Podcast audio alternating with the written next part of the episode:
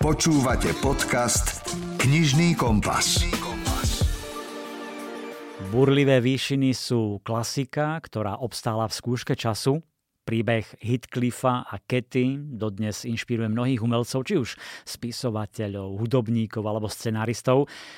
Možno si spomínate na spevačku Kate Bushovú, ktorá v roku 1978 zložila pieseň Wuthering Heights, Burlivé výšiny. Ten román vlastne založila na tejto knihe. Doteraz je to jej najväčší hit a skladba sa umiestnila na 32.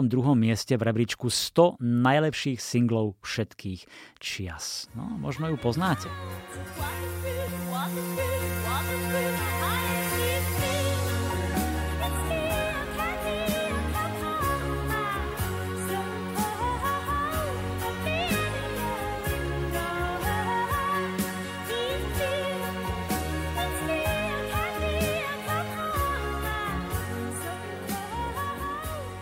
A treba priznať, že čitatelia poznajú Emily Bronteovú do veľkej miery iba ako autorku burlivých výšin.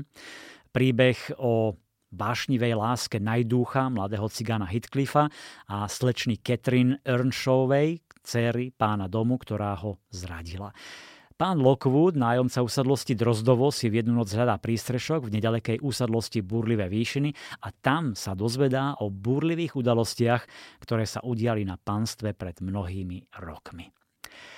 Burlivé výšiny sú takým napínavým, mysterióznym príbehom plným vášne, zrady a pomsty. V príbehu odhalíme tajomstvo lásky až za hrob a osudy. Myslím, že rozochvejú nejedno ženské, ale i mužské srdce. Bronteová výborne vykreslila vtedajšiu anglickú spoločnosť i myslenie, chladné zmýšľanie, túžbu po pomste, materiálno, neúprimnosti zradu. Napríklad literárna kritička a spisovateľka Virginia Woolfová napísala, že Búrlivé výšiny sú na pochopenie náročnejšie než román Jana Ejrová od jej staršej sestry, pretože Emily bola lepšia poetka než Charlotte. No, Burlivé výšiny sú v posledných rokoch čoraz obľúbenejšie, dostali sa aj do rebríčkov najlepších kníh na svete, tak nečudo, že vychádzajú v novom preklade aj u nás, tvrdí šéf-redaktorka Barbara Kráľová. K obľúbenej edícii romantickej klasiky, v ktorej zatiaľ vyšli malé ženy Louise May Alcottovej či Pícha a predsudok a rozuma cit Jane Austenovej, v týchto dňoch pribudne ďalší fascinujúci príbeh, a to búrlivé výšiny Charlotte Bronteovej v novom preklade Barbory Vinceovej. Okrem toho, že ide o nesmrteľné dielo plné divokých citov, ktoré by malo dostatočne potešiť literárne duše, v knihe je aj pomerne podrobný doslov, rovnako z pera Barbory Vinceovej. Dozviete sa z neho veľa zaujímavostí zo života tejto nevšednej autorky.